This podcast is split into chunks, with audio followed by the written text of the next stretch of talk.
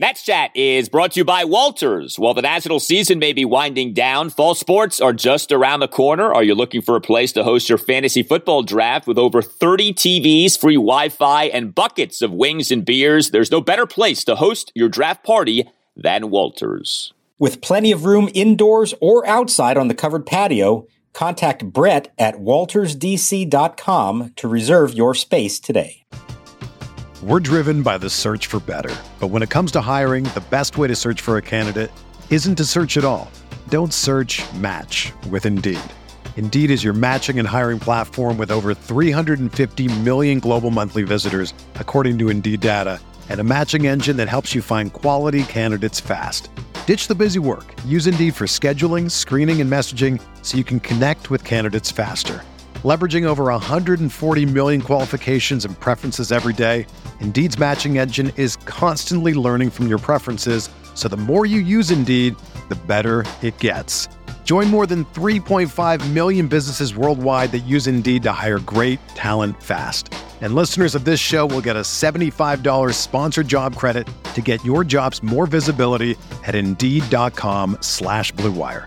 Just go to Indeed.com/Blue Wire right now and support our show by saying that you heard about Indeed on this podcast. That's Indeed.com/Blue Wire. Terms and conditions apply. Need to hire? You need Indeed. The 2-2 delivery.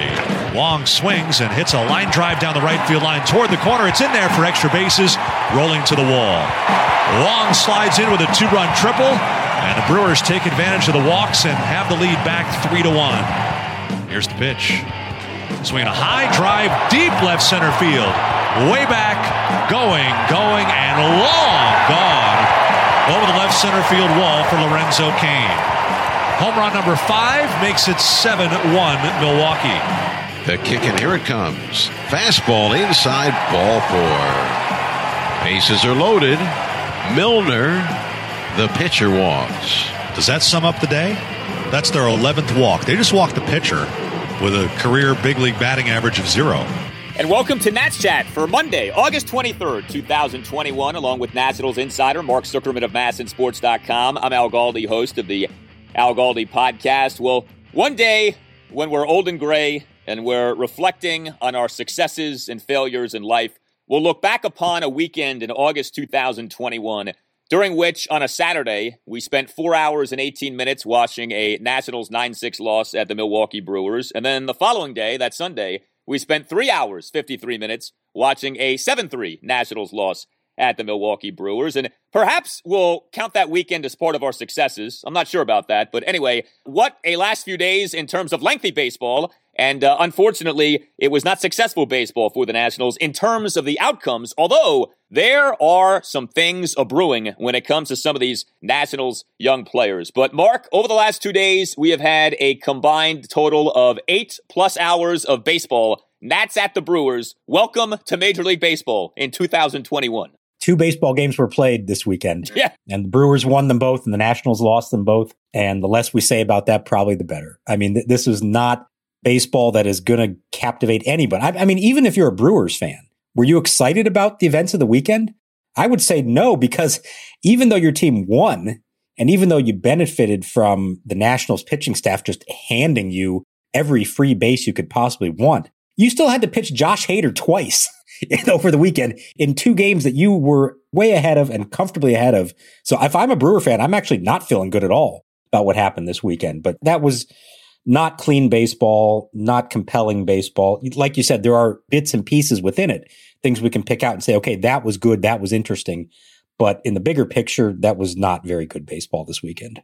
Yeah, that sound you hear is the last baseball fan under the age of 25 ceasing to be a baseball fan off how these 2 games went and the durations of the games. But whatever, we know that this is an issue for baseball, has been for a while. Anyway, Lane Thomas. Can we talk about Lane Thomas? You know, maybe a year from now, we'll look back on this and laugh. Although then again, maybe not. This is becoming rather intriguing. And it's not just what he's doing, it's where he's been playing and where he's been batting now over these last 2 games. So Lane Thomas for the 7-3 Nats loss at the Brewers on Sunday was the Nationals starting center fielder and number 1 batter for a second consecutive game. Now, Davey Martinez, during his pregame press conference, did say that Victor Robles has been under the weather. So I suppose we take Davey at his word on that. But, you know, it's hard to ignore, right? Robles has not had a great year offensively. And Lane Thomas is slaying it. He also was the Nats starting left fielder in game number one in this series. Lane Thomas, the guy who the Nats got back from the St. Louis Cardinals for John Lester. And this trade already now is taking on legendary meaning. You know, and again, we'll see what it ends up being. But Lane Thomas has done some kind of job here for the Nats over his time playing for them. He ends up killing it really in all three games. He has another big game here on Sunday. Mark, what's going on here? Have the Nats stumbled into something in Lane Thomas? Here's my question for you, Al. Has a general manager of a 90 or 95 loss team ever won Executive of the Year? Because Mike Rizzo could be in the running for it just based off of that one alone, right? Like you said, let's see a little bit more of this before we get too excited. But just the fact that they got somebody who is playing for them, is showing them something, and could prove to be a part of this team moving forward in any kind of role is pretty remarkable. He has now reached base in 14 of 20 plate appearances as a National. That's a 700 on base percentage for those of you not good at math. And it's not like totally flukish stuff. You know, he's hitting the ball. He's drawing walks. He runs really fast. He's good. He beat out an infield single there. That was one of the ones that he reached base on. He doubled in this game. He stole a base, a little first and third, steal second, force the throw that bounces away and allows a run to score. So the Nationals tie the game. Thomas gets the stolen base, the throw off the glove of the lunging second baseman Wong. And so on the error, Adams is able to come in and score. There's a lot to like here. And I think at bare minimum, we're talking about somebody who could be a fourth or fifth outfielder for you. And perhaps there's even more in there. We'll find out. Let's see. But so far, you cannot be anything but exceptionally impressed with what Lane Thomas has done and give you reason to say, I want to see more of this guy because I don't know what he might be for us, but it's more than I probably thought he was going to be at the time of the trade. Lane Thomas in this series goes 7-for-11 with a triple, two doubles, four singles, three walks, a stolen base, and an outfield assist. He was Mike Trout in this series. And Lane Thomas on Sunday was awesome. 3-for-4 with a double, two singles, and a walk. All three hits came on 0-2 pitches. This was unbelievable watching this guy work. He draws a leadoff six-pitch walk in the top of the first. He and that Nationals one-run third has a two-out opposite field single to right center on an 0-2 pitch, and then that stolen base you referenced, leading to a run-scoring throwing error by the Brewers catcher Manny Piña as the throw went off Thomas's helmet.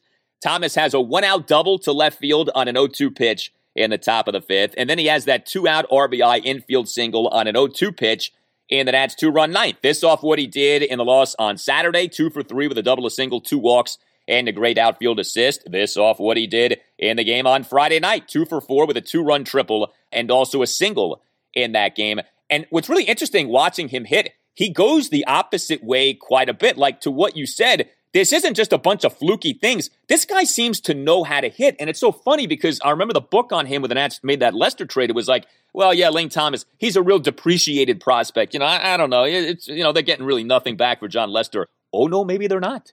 And maybe, just maybe, you know, sometimes a guy, right, is a highly touted prospect in an organization. For whatever reason, it doesn't work out with that organization. You know, think Lucas Giolito. But in a new environment with a new team, all of a sudden, the guy blossoms. And maybe that's happening with Lane Thomas. This isn't like some guy who was never well-regarded. He at one time was fairly well-regarded in the Cardinals organization.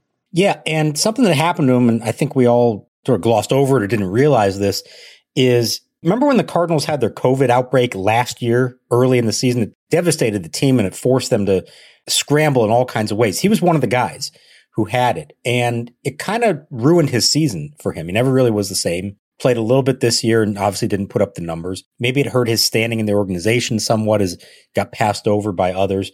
But like you said, there's always been something there. And so maybe it just took some time, and now a new environment, a new opportunity to play for it to come out. I think at minimum, we're seeing somebody who, at least the rest of this season, should be starting against lefties.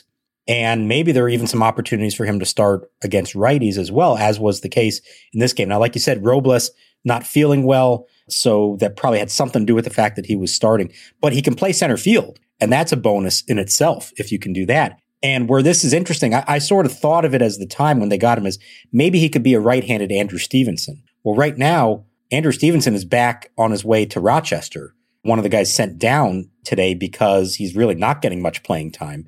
And Thomas is the beneficiary of that. So we'll see where this all goes, but it's possible there really isn't room for both of them moving forward if one of them isn't a starter. No, and Stevenson being optioned to AAA Rochester, you figured it was for what you said, to get him some more playing time, but he also has not done well this year. Like, for all the talk about Victor Robles not doing well, and he has not done well, Victor Robles' OPS on the year is 613. Stevenson's is worse at 580. I've heard some people say, well, Stevenson should be playing over Victor Robles. We even had the thing not that long ago, right, of Davey saying it's going to be a timeshare between Robles and Stevenson and kind of intimating that Stevenson's going to play more.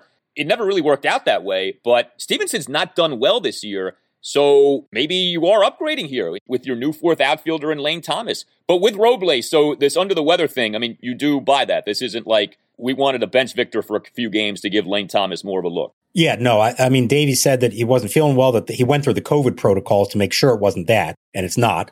Vic is a bit under the weather the last couple of days. Nothing scary. He went through protocol. Everything came back fine. But he's been sick.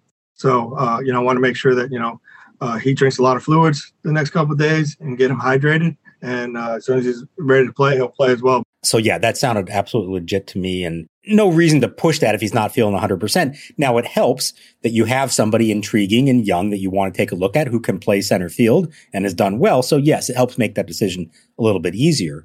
But, no, I think Robles is legitimately not feeling well, and we'll see come Tuesday what that means. I mean, there's plenty of opportunity to play both these guys if they want. They don't have to play Yadiel Hernandez every day in left field, even though he has done well and has earned the right to play more. They don't have to do that. And so there may be times that we can see Thomas in left and Robles in center. Well, another young National who did well on Sunday was Riley Adams. It was a really nice weekend for the Nationals from a perspective of the two young catchers, the two guys in theory battling for the number two catching position long-term behind Keibert Ruiz. We saw some really good stuff from Tres Barrera in game two of the series. And Riley Adams, who has been hitting well, albeit in a small sample size, continued to hit well in this game on Sunday afternoon. 1 for 3 with a double and a hit by pitch. He had a leadoff full count hit by pitch in that Nats 1-run third. And then the double coming in that Nationals 2-run ninth inning, despite having been down to the count at one point.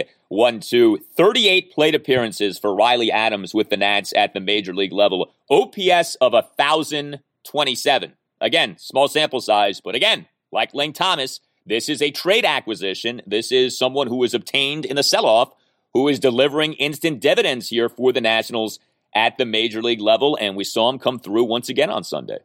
And the key there is, with a young catcher, your focus is on defense first. They want him to learn the pitching staff. They want him to get comfortable back there, and they've been pleased with the job that he's done there. Any offense is a bonus, and he's not just giving them any offense, he's giving them a lot of offense. So that has been really nice to see, and, we're seeing this game in and game out now. It wasn't just a couple of big games that he delivered for them. It's actually happening consistently to the point, like we've suggested, where it feels like he's kind of stepped ahead of Barrera in terms of playing time. We'll see how this continues to play out. And like you said, Barrera did have a nice game on Saturday. But at the moment, especially because of the off days, I think you're going to see more of Adams than Barrera as they try to get him more of a look at him and see what he can do. And just like with Thomas, the more you get, the better that deal looks. When you gave up 2 months of Brad Hand for somebody who at first we're thinking, he's probably just, maybe could be their backup catcher, nothing more than that. Maybe he is more than that. And as much as we want to see Keibert Ruiz, and as much as everybody believes that he is the real deal and will be their number one catcher, he still has to prove it at the major league level. And until that happens, there's nothing wrong with having an alternative here in Riley Adams and Tres Barrera. Play these guys, let them do their thing. Eventually, you're going to have a good decision to have to make as you figure out who your two catchers are moving forward. No doubt. And when you think about the sell-off, right, trading away 8 players for 12 prospects, it's nice to have this feeling now, if you're a Nats fan, of it's not just the Keibert Ruiz, Josiah Gray show, that there's more to this year. And You know that not all 12 prospects are going to pan out, but let's say Ruiz and Gray work out, Adams and Thomas work out to some extent. You maybe get some mileage out of Mason Thompson. That's a win. If you just get those five guys to hit, that's a win. The sell-off was a success. And so it's nice to be able to sink your teeth into not just the two obvious guys of Gray and Ruiz right now, but Lane Thomas doing well, Riley Adams doing well. I know Mason Thompson's been up and down, but there's something there with him.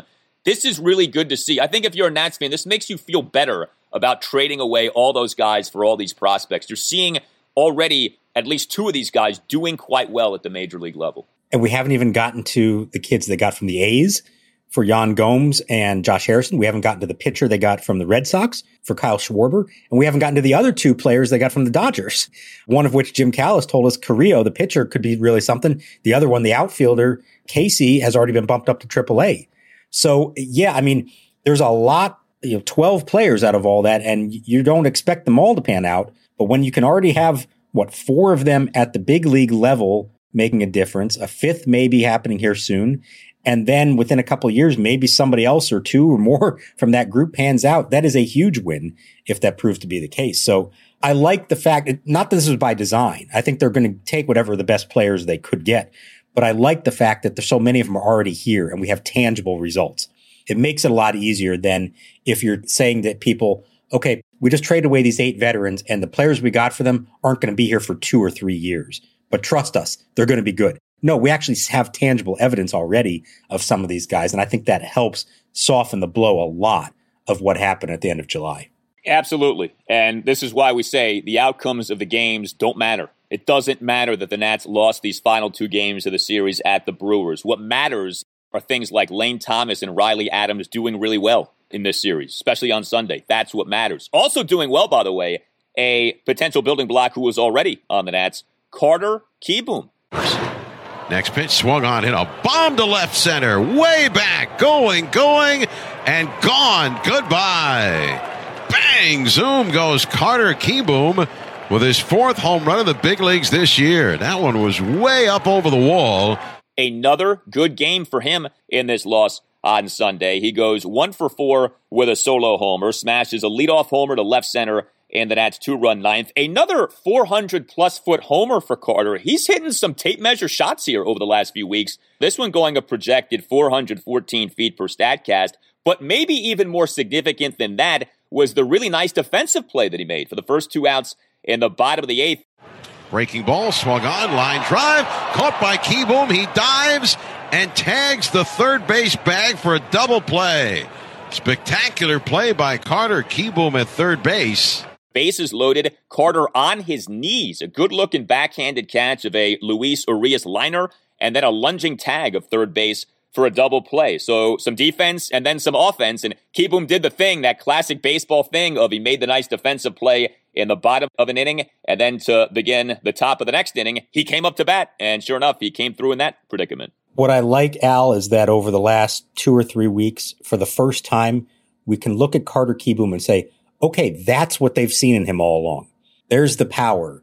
There's the nice defensive play. There are the quality at bats. I mean, we really had not, until this point, had much evidence at all. We were kind of going off faith of what they were telling us about him as a prospect.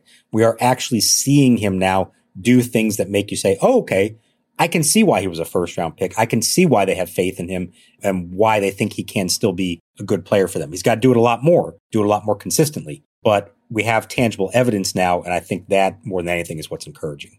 And oh, by the way, Sunday was a Cade Cavalli day for AA Harrisburg. Cade throwing 5 scoreless innings, 4 strikeouts versus 2 walks and 1 hit, 80 pitches over the 5 innings, ERA at 2.79. The future may well be bright for the Washington Nationals. Cavalli into the windup is 2-2. Swing and a miss, strike 3. Nats Chat is sponsored by Silver Branch Brewing Company, located in downtown Silver Spring, only a 1-minute walk from the Silver Spring Metro Station. Silver Branch is a perfect jumping-off point to Metro down to the game. Park at the Cameron Street parking lot and meet up with friends for a beer and a bite to eat before metroing down. You can also get Silver Branch beer at Nationals Park. Beyond the Gnome World, one of Silver Branch's four flagship beers, is available at District Drafts at Section 223. Brewed to be light and refreshing, Beyond the Gnome World won a gold medal for the Saison beer style at the Great American Beer Festival last year. Beyond the Gnome World is deliciously dry and thirst-quenching and the perfect beer for hot summertime ball games. You may not be familiar with Saison, but take our word for it, baseball season is the perfect season for Saison, and buying from District Drafts to support your local breweries is a gnome run. Go to Section 223 and try Beyond the Gnome World the next time that you're at Nats Park, and make sure you stop by Silver Branch, located in Metro Plaza, just steps from the Silver Spring Metro. Silver Branch Brewing Company. When you come in, let them know that the Nats Chat podcast sent you. We're driven by the search for better. But when it comes to hiring, the best way to search for a candidate isn't to search at all. Don't search, match with Indeed. Indeed is your matching and hiring platform with over 350 million global monthly visitors, according to Indeed data, and a matching engine that helps you find quality candidates fast. Ditch the busy work. Use Indeed for scheduling, screening, and messaging so you can connect with candidates faster. Leveraging over 140 million qualifications and preferences every day, Indeed's matching engine is constantly learning from your preferences. So the more you use Indeed, the better it gets. Join more than 3.5 million businesses worldwide that use Indeed to hire great talent fast. And listeners of this show will get a $75 sponsored job credit to get your jobs more visibility at Indeed.com/Blue Wire. Just go to Indeed.com/Blue Wire right now and support our show by saying that you heard about Indeed on this podcast. That's Indeed.com/Blue Wire. Terms and conditions apply. Need to hire? You need Indeed. This is the story of the one. As a maintenance engineer, he hears things differently. To the untrained ear, everything on his shop floor might sound fine, but he can hear gears grinding or a belt slipping. So he steps in to fix the problem at hand before it gets out of hand. And he knows Granger's got the right product he needs to get the job done, which is music to his ears. Call, clickgranger.com, or just stop by. Granger, for the ones who get it done.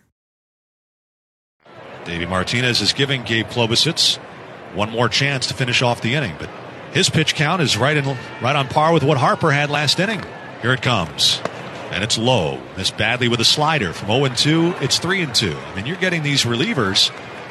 You can't get an inning in under 30 pitches. It's been painful for Jim Hickey, the pitching coach, to watch this. Harper was 29 pitches for a scoreless inning. Klobosits is about to throw his 28th pitch, and it's a two-run inning. The 3-2 on the way.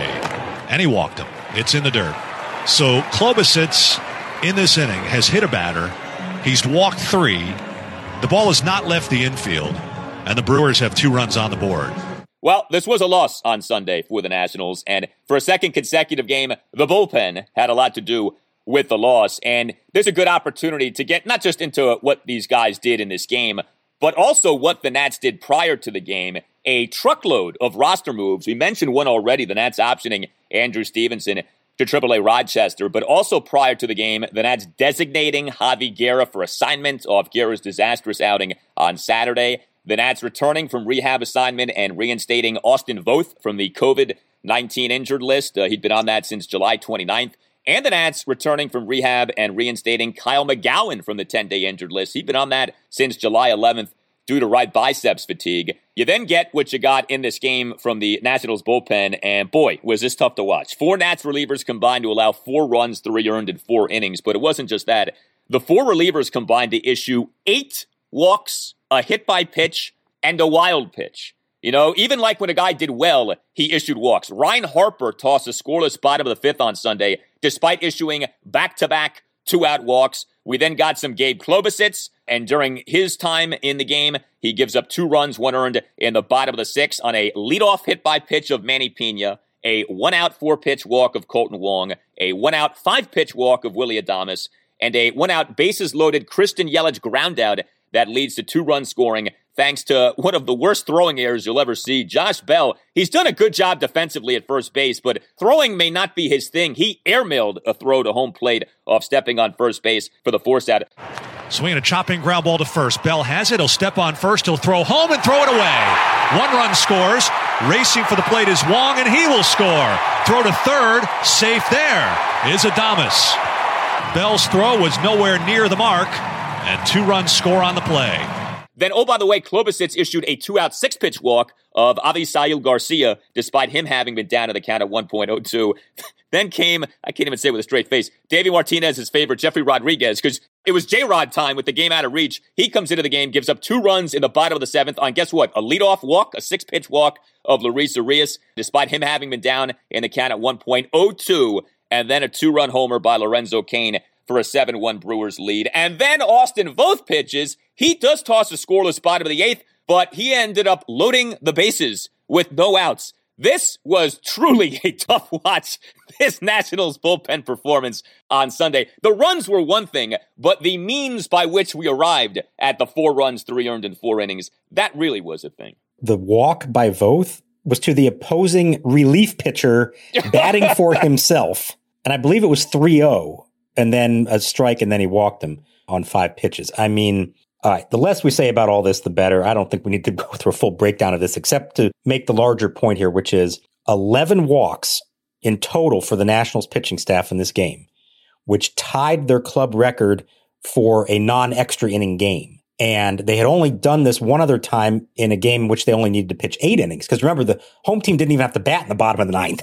So it only happened one other time. 11 walks in an 8-inning game, and that game in 2019 in Arizona was a blowout loss in which both Gerardo Parra and Brian Dozier pitched, if people remember that game. There they go, the 3-2 to the backstop. So the only reason that's not a wild pitch is it's ball 4, and it's 11-4 Arizona as Rainey has walked 4 batters in this inning. That's what this one was compared to. This was ugly. It is as bad as it gets as far as that is concerned, and I don't really want to say much else about this except to say that I do like what they now have as far as their bullpen makeup. They have some, you know, a good number of guys who offer some potential, a few more guys with some experience. Most of them now are at least pieces that you could say could be part of this in the future, as opposed to, all due respect to Javi Guerra, dead weight of having him on the team. So I like the composition of the bullpen a little bit better now, but they've got to throw strikes. Nothing drives Davey Martinez crazier than walks from pitchers, especially leadoff walks, and this weekend was just filled with them. In terms of the pregame roster maneuvering, I guess you're not surprised by any of that, right? I mean, Guerra, what was the point anymore? And at some point, we were going to see Voth and McGowan back.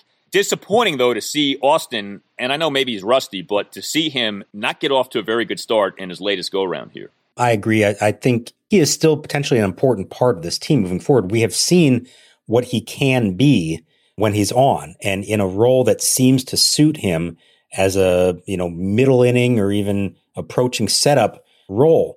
If you go back to July, prior to the All-Star break, he had a 3.35 ERA. And again, they sort of had found that groove for him of where he was best utilized, and it seemed to be working for him. And then he had 3 rough appearances at the end of July, and the ERA went up. Then he ends up on the COVID IL, one of the 4 players who tested positive after Trey Turner did, and they gave him time to work his way back from this. He had a few rehab appearances in Rochester, but you can tell he's still rusty. But they need to see more of him. We need to kind of find out what exactly he is. Could he be a 6th inning, 7th inning, whatever that is, reliever for them? So I think that was good to get him back out there. McGowan also, we kind of forgot about him. He's a guy who at times has looked like he may have something there because his slider is so effective. He was out for, month and a half at this point with a bicep strain. So let's see what they have from him. But, you know, overall, you look at the arms now and they're mostly young, mostly have shown some kind of promise here. I mean, your bullpen is now Finnegan, Thompson, Machado, Voth, McGowan, Klobuchitz, Harper, and Rodriguez. So everyone but Harper is young or relatively young. Everybody but maybe Rodriguez has shown glimpses of something here so far. I like the composition of that. I'd like to see a left-hander in there, which unfortunately they don't have, but at least there are some promising arms there, and now let's see what they can go out and do. Nats starting pitcher on Sunday was Sean Nolan. The less said, the better. I don't really understand why Fetty didn't pitch on Sunday. I'm sure the Nats have a reason. We don't really know it. Nolan, 3 runs in 4 innings in just his second Major League appearance since October 2015, which I think tells you all you need to know about that. I do want to salute, though, Juan Soto, who just continues to get on base at an insane clip. Soto, for the series, goes 3 for 10 with 3 singles and 5 walks. He now has a major league leading on base percentage of .446, but it's not just that.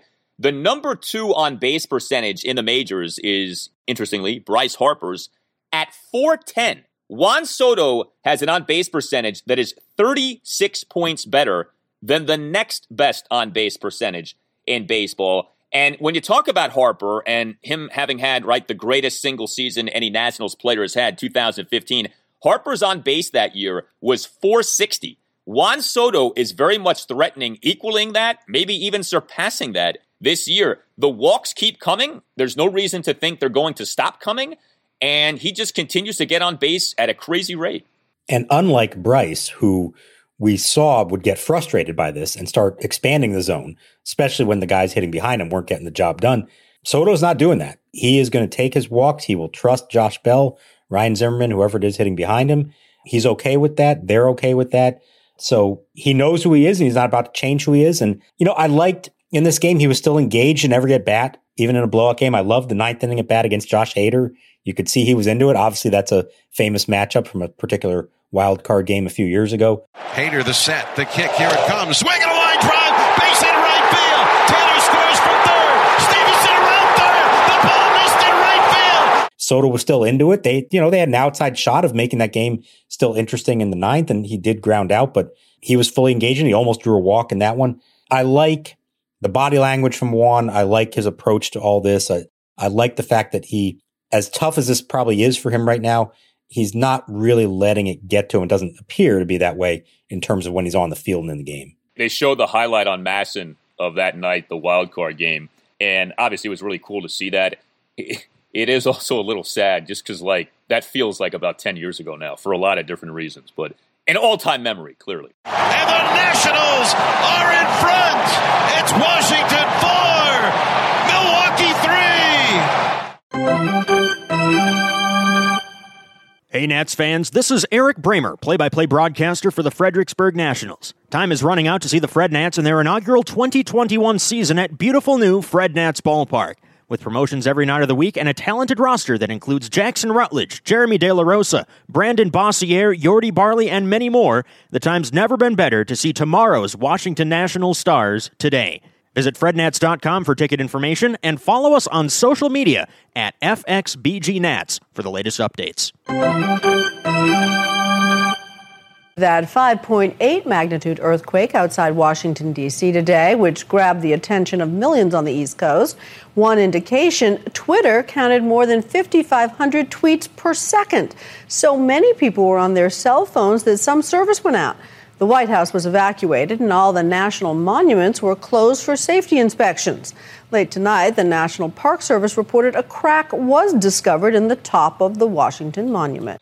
All right, speaking of memories, we're going to do a little story time here right now because Monday, August 23rd, is the 10-year anniversary of the earthquake. Now, people who are from California or live in California or anywhere else where they have real earthquakes probably laugh at us for commemorating the 10-year anniversary of an earthquake that was officially 5.8 on the Richter scale. But of course, in these parts, we're rather soft with stuff like this. And this sticks with us. What happened on August 23rd, 2011, an earthquake for which the epicenter was Louisa County, Virginia. I certainly remember where I was. I was in my one-bedroom condo, and I'm sitting on my couch watching TV, and the ground is shaking. And at first I'm thinking, do I have the dryer on or the washing machine on? Because sometimes that'll vibrate. And I'm like, geez, I don't remember doing that.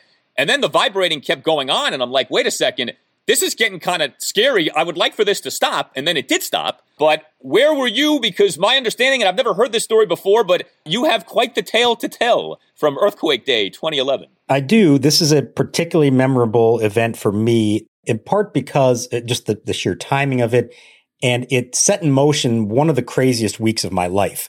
And this was sort of the first step in that. So where I was at home. I was actually in my bathroom. So it was about 1:45, I think, if I remember right, in the afternoon. And I usually leave the house about 2 o'clock to head to the ballpark. They were playing that night against the Diamondbacks, 7:05. So at that time, I'm kind of sort of finishing up whatever I need to do to get ready for the game. So I'm in the bathroom, I'm standing at the sink, looking at the mirror, and I felt it too. And I had that same, like, what is that? And my first thought was, is that a big truck outside, you know, rolling by, kind of causing this? And then, you know, within 2 seconds, I'm like, no, this is an earthquake. And I've experienced a couple in my life when I was in California, but nothing to that extent. Nothing you could really feel anything like that. But I immediately, like, instinctively knew what it was. And I can't believe I even did this. I had the presence of mind to step into the doorway. Wow. And like hold on to the doorway as this was happening. I was kind of proud of myself for that. So the thing ends, you know, and it was obviously very weird, but I also knew, okay, that wasn't terribly serious. Like we didn't have stuff falling off the shelves and everything. But my next thought immediately was to my wife, because she was 8 months pregnant at the time and she's still working. And so she's not at home. And I immediately go to the phone to call her and make sure that she's okay and say, hey, did you feel that? Like, what do you think? And she doesn't answer. And so I'm now in, you know, very much expectant father panic mode, as expectant fathers tend to be. And I'm like, oh my God, what happened? Why isn't she picking up? I called again. Nothing's going through. She's not answering. And thinking like, oh man, what if she was like, if like the earthquake sent her into labor, essentially, is what I'm now worried about. I call the office number and somebody else who worked with her picked up and she said, no, she's out at lunch. I'm like, oh, great. Was she in her car? Was she in an accident? What happened? And I also know I've got to leave for the ballpark in a few minutes. And because at this point, as far as I know, the game is still happening. I'm like, well, I can't leave for the ballpark until I know what's going on with Rachel. She's not answering. I get in my car and I decide I'm going to drive like towards her office, which is in the opposite direction of where I need to go, of course. But I can't in good conscience leave for work without knowing that she's okay. I get in my car, I start heading in that direction. And then she calls me and says, hey, I'm fine. Sorry, I left my phone at work. I was out at lunch. I left my phone at work. It's like the first time she's ever left her phone in her life. She always has her phone with her. So, you know, all right, I'm finally relieved from all that. Like she didn't go into labor. She wasn't in a car accident, anything like that. But now I got to get off the highway, turn around, go the other direction and head down to the game. I head down there. And now if you remember, everybody in town left work and went home early. They basically shut down the whole city. And this led to by far the worst traffic jam I've ever been in. And I've been in some traffic jams here. And I know this snowpocalypse that everybody was in. I didn't get caught in that, thankfully. But this one, to me, they use the term gridlock. And I know that like that doesn't actually apply in most cases when people say that. Like the literal definition of it is when cars are stuck in an intersection and can't move, blocking the others. I was in literal gridlock as I try to get to Nats Park. I'm on 395. I come across the 14th Street Bridge. Normally, I go all the way to South Capitol Street, but it's so backed up. I'm like, all right, I'm going to bail out and get off on Main Avenue and take the back way there. Huge mistake. I sat there. I swear it was an hour and a half just sitting there, not moving. The whole trip, I think, took about 2.5 hours, start to finish, what would normally be like 35 minutes. Or as I'm in the car, I'm getting updates from the Nationals that they're saying, well, the game's going to be on, but it might be delayed. They're inspecting the stadium, all this stuff. I finally get there at, I don't know, 5 o'clock or something like that. The start of the game was delayed, although they did play. It was a small crowd, I remember. It was not a lot going on in that game. Game ends, head home, all that. Well, here's now the end of all that and what happened the rest of that week. 2 days later on Thursday, my wife has an appointment at the OB. She calls me and says, hey, you have to come pick me up and take me to the hospital now. I said, what? What's going on? She says, I don't know. The doctor says I'm not feeling well, that I need to go to the hospital now. Okay. So now I'm in a panic again. Pick her up. I take her there. They admit her to the hospital. She has preeclampsia, which for those who don't know is like super high blood pressure, essentially. And it had reached a point, and she was far along enough in the pregnancy that they needed to put her on bed rest in the hospital. He's not due to be born until October 4th. This is now August 25th that we're there. And the idea was they're going to try to keep her there as long as they can, but there may come a point that they have to decide that they're going to deliver. So 4 days she spends there, and I'm there with her all day. And then in the evenings, I go home. Thankfully, the Nats were on the road. I wasn't traveling. I was okay. I was able to sort of bypass the coverage for that. And then finally on the Monday morning, August 29th, I get the call and she says, okay, we're going to do it today. C-section today. Come on down ASAP. I drive down to the hospital. All along, I've been thinking to myself, my son's going to be born in October after the season ends. this perfect timing on our part and unintentionally. And instead, no, wait a minute, my son's going to be born on August 29th. This was not in the plan at all. In hindsight, it was a great thing because in 2011, it wasn't a problem to have a kid's birthday in October. I never had to work in October. But starting the next year, I had to work a lot of Octobers. And so thankfully, I haven't had to miss one of Brian's birthdays since because he was born on August 29th. And so everything went well. He was born. We stayed in the hospital a few more days. He was 5 weeks early, but he was healthy. Rachel got healthy a few days later. We came home and I made it back to my first game back from the paternity list, as it were, was Stephen Strasburg's return from Tommy John surgery. That was my first game back. It was about a week later. So it all worked out in the end, but I will forever remember that week. There was also a hurricane, by the way, that weekend that clipped us. And I was nervous about that while my wife's in the hospital. I'm like, what if I get called and I got to drive into the hospital during a hurricane? Thankfully, that didn't happen either. But a crazy, wild week. And it all started with the earthquake and a week that I will never forget. And now next week, Sunday, will be Brian's 10th birthday. I'll be taking that day off. So sorry, I won't be with you for that game against the Mets. That's pretty nuts, all those things that happen like that. It's amazing how the baseball gods, or maybe other gods, will sort of orchestrate things, and that you end up being better off with him having been born when he was as opposed to October 4th. I didn't realize you returned when Strasburg returned. That's pretty cool, too. We had two monumental returns in September 2011. Who knew? Who knew? That's pretty neat. You mentioned the game on Earthquake Day. It was a 2-0 Nats loss to the Arizona Diamondbacks. Ian Kennedy and two Diamondbacks relievers combining on the shutout. So, no, not a whole lot went on in that game. But yeah, you know, it is kind of a self-centered DC thing we do of like the DC earthquake, you know, like this was this huge thing. It wasn't even a DC earthquake. It was a Virginia earthquake, but people call it the DC earthquake because that's how we are in DC. But also the thing I remember too is the Washington Monument sustained significant damage and they had to, I want to say, shut it down, or at least it was closed for a while. Yeah, right. Yeah. For a few years. So that was kind of significant off that. But anyway, Tales of Earthquake 2011. You can always share your stories with us. You can reach us at the Nats Chat Podcast via Twitter, at Nats_chat. You can always email us to natschatpodcast@gmail.com, including if you would like to share a 2019 Nationals memories. We continue to cycle through those and share with everyone Tales of October 2019. You can get yourself a Nats Chat Podcast t-shirt by going to natschatpodcast.square.site. All Nationals radio highlights on Nats Chat are courtesy of 106.7 The Fan. We will leave you with one of our latest World Series voice memos. So this one coming from Tim Newmark of Western Maryland as he gives us his tale of October 2019. Hey guys, this is Tim Newmark from the Western Maryland area. Still haven't missed an episode of the podcast. You're doing a great job. My 2019 postseason memories revolve around the radio broadcast, which is how I follow Nationals games and how I've been following them since the Matt Williams years. Rarely miss a game, and I think Charlie and Dave are the best broadcasters there are. So the 2019 postseason had three of the great calls in Nats radio history with Soto's hit and Howie's two homers.